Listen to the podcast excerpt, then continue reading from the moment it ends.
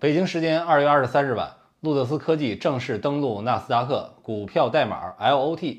路特斯集团 CEO 冯清峰敲响了钟声。在这里呢，首先祝贺一下路特斯。截至收盘呢，路特斯科技报收十三点八美元，市值为九十五点九五亿美元。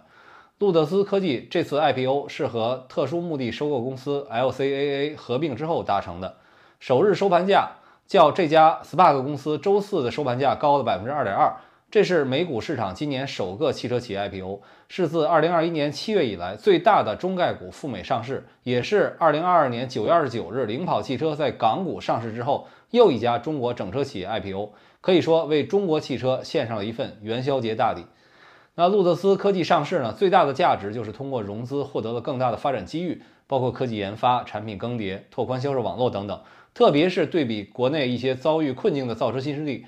快人一步就是生存更稳。可以说，IPO 之后，路特斯相当于是拿到了中国智能汽车决赛圈的门票。除此以外呢，老干部认为还有三方面的意义：第一是提振中国汽车企业的士气。今年以来，美股三大指数屡创新高，美股呢是当前最有效、最活跃、关注度最高的平台。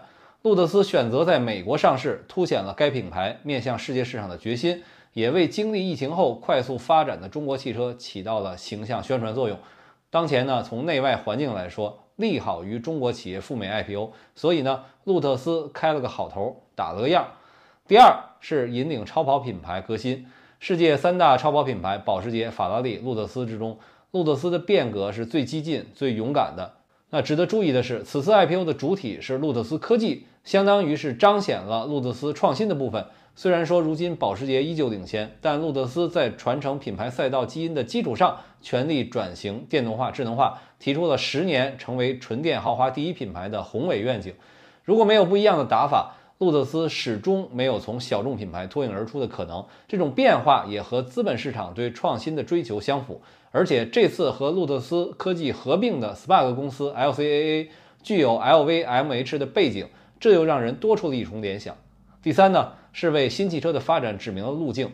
路特斯在上世纪八十年代遭遇了危机，在丰田、通用、宝腾旗下都未能重振旗鼓，只有吉利让这个七十六年历史的品牌焕发了生机。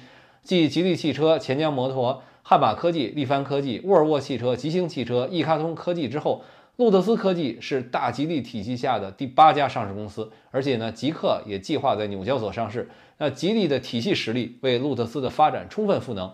既保留了经典和个性，又赋予了创新科技实力。在今天的汽车竞争环境中，没有这种支撑，独立发展一个豪华品牌是相当困难的。